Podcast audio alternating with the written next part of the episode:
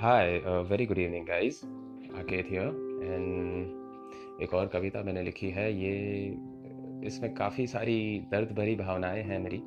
और कभी कभी ज़िंदगी में क्या होता है कि हम ठहर से जाते हैं, बिखर से जाते हैं, अपने आप में ही कहीं खो जाते हैं। काफ़ी सारे सवाल हमारे दिमाग में रहते हैं, जिनके जवाब हमें नहीं मिल पाते और हम काफ़ी डिस्टर्ब हो जाते हैं, काफ़ी यू नो डिप्रेस हो जाते हैं।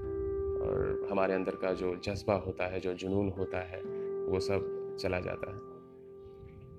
तो उसके ऊपर ही मैंने कुछ लिखा है चले हैं लोग, मैं रास्ता हुआ हूँ। मुद्दत से यहीं ठहरा हुआ हूँ।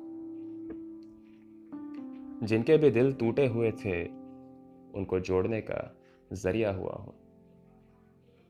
जो अकेलेपन की गहराइयों में दबे चले हैं, उनके प्यार का बस एक मोहरा हुआ। जमाने ने मुझे जब चोट दी है, मैं ज़िंदा था नहीं, ज़िंदा हुआ हूँ। मैं पहले से ऐसा नहीं था। मैं तुमको देखकर प्यारा हुआ। मैं कागज़ सा न फट जाऊँ। आओ, उठाओ ना मुझे। मैं भीगा हुआ मेरी तस्वीर अपने साथ लेना। अभी हालातों से सहमा हुआ। कभी आओ इधर। मुझे समेटो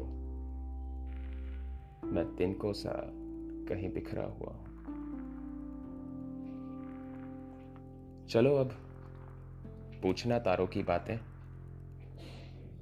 अभी मैं आसमां सारा हुआ हूँ। मुसलसल बातें तेरी याद आ ही गई। वो वक्त में उलझा हुआ बुरा कोई नहीं होता जन्म से। मुझे ही देख लो। कैसा हुआ हूँ।